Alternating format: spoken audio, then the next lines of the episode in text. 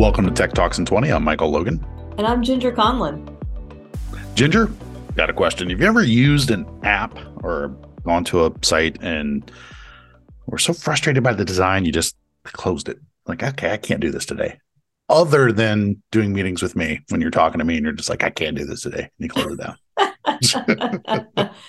Yeah, I have come across a couple of apps that probably didn't put enough uh, thinking into their user experience and made it easy for maybe for them because they were used to it. But someone coming along who wasn't familiar, it was uh, really not intuitive at all.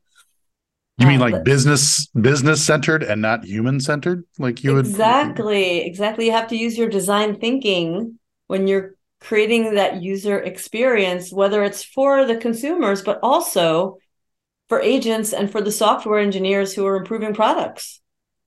If only we could find out more. We can. We have Christine Curtis, who is a vice president of user experience and design at Genesys, to talk all about user experience, design thinking, and lots more. Christine Curtis, we are so glad you're here with us on Tech Talks in twenty. Please tell us about yourself and your role at Genesys. Hey, Ginger. Thanks so much. Yeah, my name is Christine, and I lead the user experience team here at Genesys. At Genesys, we like to focus on two different things. In uh, user experience, we focus on product design and design thinking, really that practical and the application thereof across our platform. I feel like we should get deeper into that. I mean, it sounds like there's two different pillars. Tell us, can you tell us a little more about those two pillars and why they're so important? Yeah, absolutely. So our product design pillar is made up of two parts, right? We have product design and we have product research. Um, these are led by two uh, amazing folks here at Genesys, and they both have robust teams.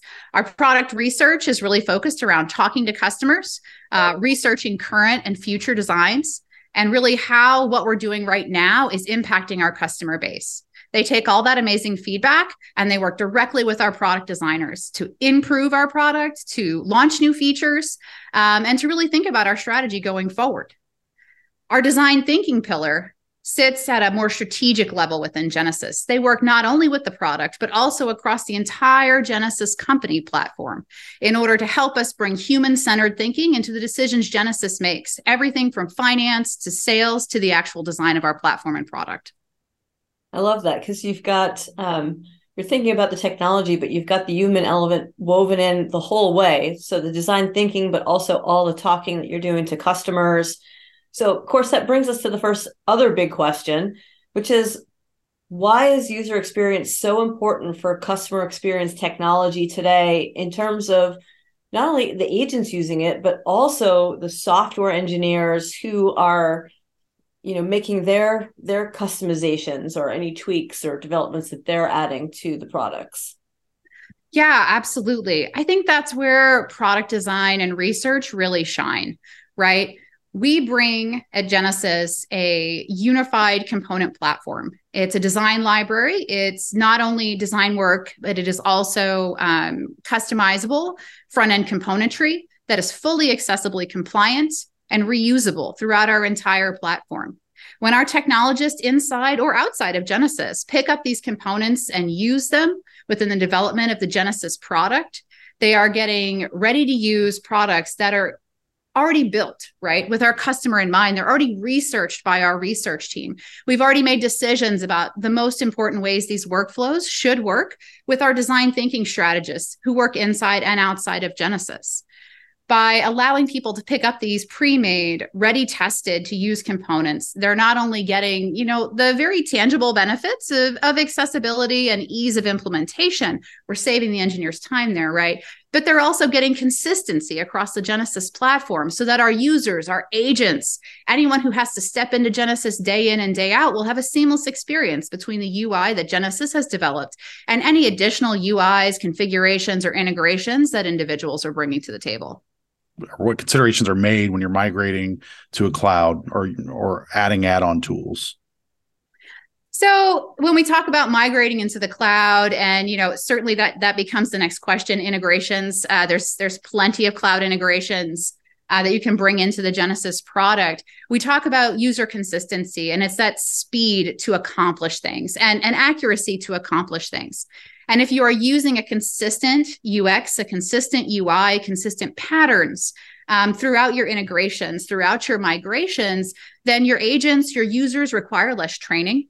Um, your engineers have to do less on the ground work to make sure that these things are going to be seamless and move forward. Most of us have goals around, you know, upskilling, around training, around time, labor, accomplishment.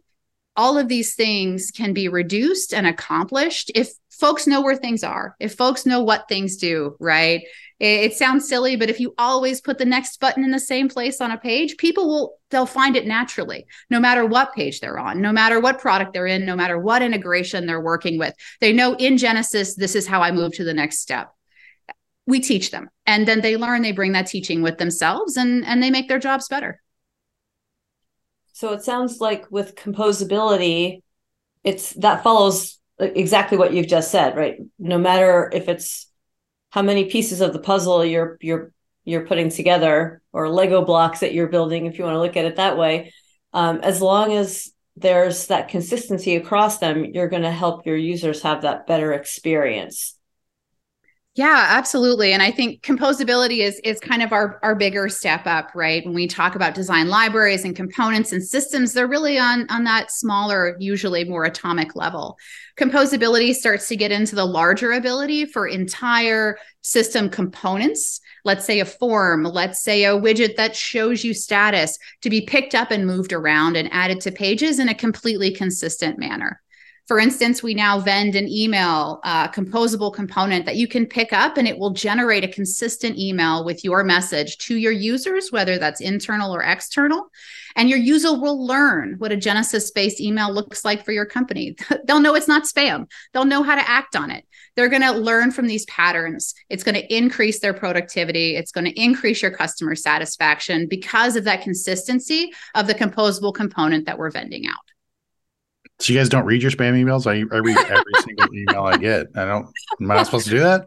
No, I, it's at the, I can't even imagine trying to read every email I get. Right. Well, I guess that's a, and, and I'll ask this. What's the, what are some of the common uh, barriers or issues you experience when designing U X? And, and when you talk about composability, you're bringing all these features together, um, whether you're building them or, or buying them. What are some of the common barriers and, and issues around that? Yeah, absolutely. Um, I, I think the biggest barrier we see um, from the customer focus perspective is uh, speed to market, right? It's a, it's a lot easier for uh, to, a company to build something very quickly um, and, and to get it out there. And that is often a very successful path, right? Uh, however, if you if you slow down about ten percent, Uh, you can pick up these componentries, these libraries, these, these components.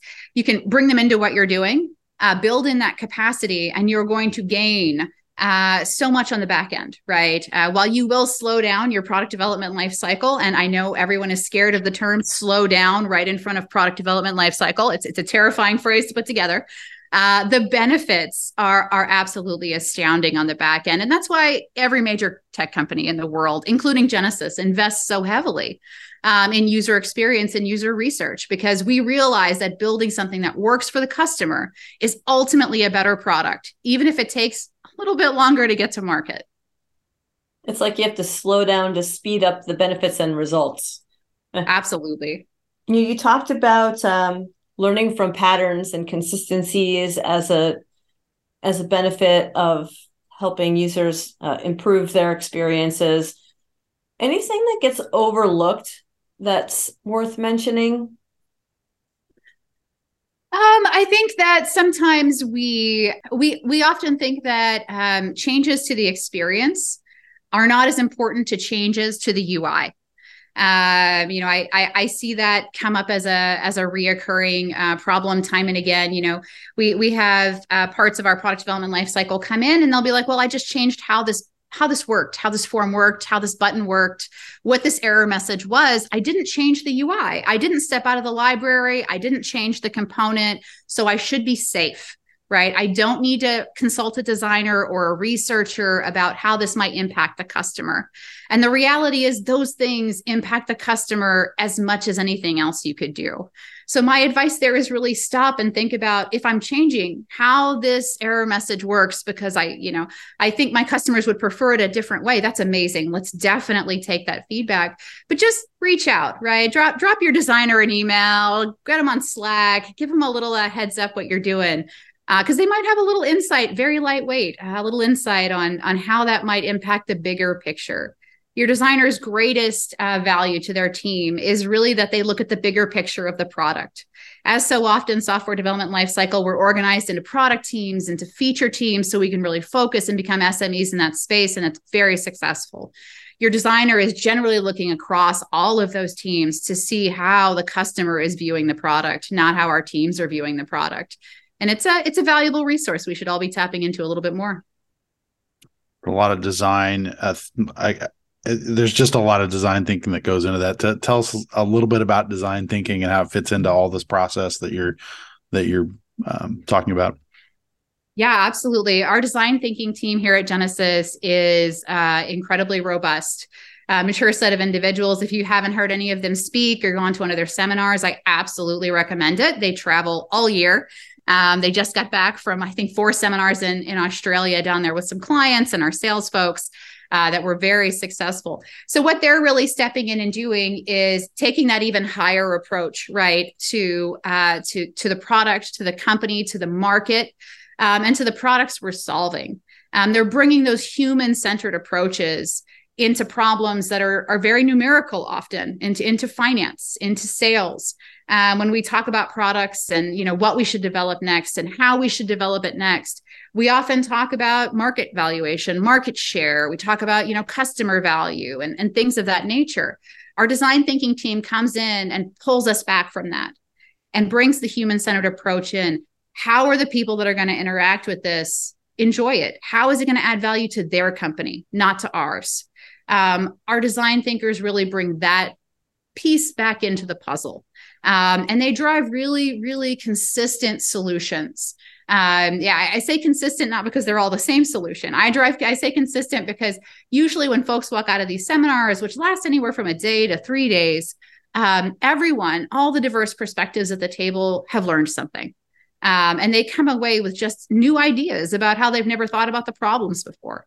It has led us to some of our biggest kind of really amazing ideas here at Genesys. And, and I know across the industry in general, um, design thinking is, is a very valuable way to approach not only product problems, uh, but really any problem that requires a human-centered solution. And, and what problem doesn't require a human-centered solution? I mean, we're solving everything for people, right? Absolutely. So when you're doing the design thinking with that human-centered approach, are you seeing like personas being brought into it and how you need to consider the perspectives of the different users involved and supervisors involved? Yeah, we certainly do bring in personas, uh, especially when we're talking about product work and future-looking product strategy. Um, usually when we're relying heavily on personas within uh, a design thinking workshop, we'll bring in some of our researchers. Uh, we have people on our research team that sit under our U X pillar that uh, are experts in our personas. They they full-time, this is their jobs. Uh, they maintain, they curate, and they continue to research and talk to these personas uh, live in person from not only our customers, but also folks outside of our customers, right? We talk to agents who don't use the Genesys platform. We talk to supervisors who don't use the Genesys platform because we want everyone's perspective to come in and help us build these personas. So we'll have those persona experts from our research team come join our design thinking sprints, our design thinking workshops, uh, just to be that S M E in the room because someone always wants to dig in, right? And that's great. There's always some some person in the room that's like, well, but that agent persona in my perspective, right, doesn't doesn't work like this. It does work like this. So having those experts in the room, they can come in, they can break down the research they've done, they can pull in the actual verbatims, and we can really talk about that and learn and grow both ways. Uh, when you do have a completed m- model, how do you measure the success of it? When you've completed a U X design, and uh, is there a way to measure it? And if so, how? That's a great question. That is the million dollar question in the user experience industry. Um, there are many answers. There are there are certainly some companies that have instrumented, um, you know, their entire front ends, their entire uh, end-to-end experiences based on monetary value. Uh, you know, what kind of downstream impact is this change having, this flow having, this button having, this verbiage having, all of these things, right? There are certain companies that have instrumented to ideal outcomes. Perhaps their ideal outcome is not monetary. It's not conversion. It's not downstream impact. Perhaps it's simply completion, right? Or it is reduced time on task or increased time on task, as the case may be. Um, these things are very easy in some cases to instrument if you understand what your goals are. Um, they can also be very difficult to instrument if you understand what your goals are, right? If, if you want to make some changes to a workflow and know what happens twelve months from now, uh, it can be instrumented. I've seen companies that do it, certainly. Um, but it's, it's very, it's very difficult. Most companies usually settle for um, something around, you know, a customer experience score, you know, the your customer service team, your customer experience team outside of the U X team often gets a lot of this feedback directly. Something is working, something is not working, um, and they collect those things. You, you end up with a customer satisfaction score from that direction, and you can kind of pinpoint where things are working and or not working, right, as the case may be. Now, there are certainly tools on the market that can tell you where in a workflow people are getting stuck, where they're dropping off, where they're spending too much time. Like, all of that is very instrumentable. But the key in all of it is figuring figuring out what your actual goals are uh, as a company, right? As a team, as a product organization, whatever level you're looking at it at, uh, and, and really instrumenting toward your own goals. Um, so sadly, there's no one-size-fits-all solution, I think, for that answer, but uh, there's there's lots of options in the market. What did we miss? What what should people know that we didn't ask you about?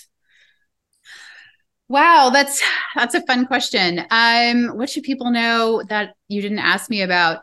Um, you know, you, you just think of your user experience professional as as your customer in the room. Um, that is, I, I say that a lot, and I think folks don't take it to heart quite enough. You know, I say, you know, when you when you're like, I'm building this thing, and you know, I I think the customer is going to love it, and I, you know, it's going to make us a lot of money, and it's going to make our customers very happy. You know, look to your look to your U X expert, not so much as your designer, you know, not as where should I put this or what color should it be or, you know, have we done any research on this? Really look to those folks as, as the voice of your customer. Ask them how they think your customer is going to feel about this. Ask them if they see any, you know, benefits or opportunities or or maybe detractors if this was done to the to the workflow in general, to the platform in general. Um, you'd be surprised what kind of interesting answers and, and really valuable insight they bring to the table just as the voice of the customer, not necessarily as a, a U I designer or a research provider. And could that customer be not only the end consumer, but also, say, the agent who's in the weeds of the system every day and how and what their experience is like? Oh, absolutely. Absolutely. When we when we talk about the customer, we often, you know, that's a very encompassing word. Um, and we often stop ourselves even within conversations amongst each other. And we say, wait, who are we talking about? Right? Are we talking about agents that are going to use this? Or are we talking about the person that's going to buy this? Right? Are, is this is this for the sale? Right? Is this for the agent? Is, is this for the supervisor? And oftentimes these things are dichotomous, you know, uh, something that perhaps helps one might hinder the workflow of another. Um, and there's a balance. And, and folks and teams should really understand the balance when they're adding or subtracting features as to, you know, where it's going to shift the help or the hindrance. You know, they're going to slow one person while they speed another. It's always a choice. And the team needs to be aware, right? So they can make those choices in the smartest way possible. Well, Christine, we really appreciate your expert Not, all the all the knowledge you brought to us on a, on a, on developing these U Is and, and everything that goes into it. And we really thank you for your time.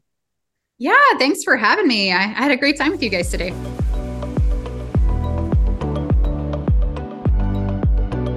Wow, Christine Curtis gave us some great advice on user experience and design thinking and how important it is to weave customers into your products and the experiences of using them. What did you take away, Michael? So it was the slowdown, right? I think everyone, that's an odd thing to say when you're trying to develop and you're trying to do, uh, innovate and be quick to your innovations. But slow down ten percent. And the advantage of that is you get an inc- you get a better product. And I think that's what she was uh, uh, alluding to. And then also uh, to ensure that you get a better pro- product, you have to have success measurements. And she was very clear on the way to get to your success measurement by knowing your goals first. Understanding your goals will help you define your success in that U X design. Absolutely. And one of the other things in terms of pieces of information that you need is the voice of the customer. So along with, of course, asking customers what they want and, and users like agents and software engineers, also, she had made the great point of your design professional, your U X professional, think of that person as the voice of the customer in the room when you're having meetings about what to do to uh, improve your user experience. And as we close this week's episode of Tech Talks in twenty, I want to thank everyone for listening and hope you're able to take something away from today's topic. Before we leave you, we wanted to remind you to be sure to take advantage of the resources list, listed below on genesys dot com. These expand on today's topic and will leave you with some additional information. Also, be sure to click subscribe and get notified on previous and new episodes of the podcast. And feel free to share with your colleagues and friends. Again, thank you for listening and stay tuned for the next episode of Tech Talks in twenty.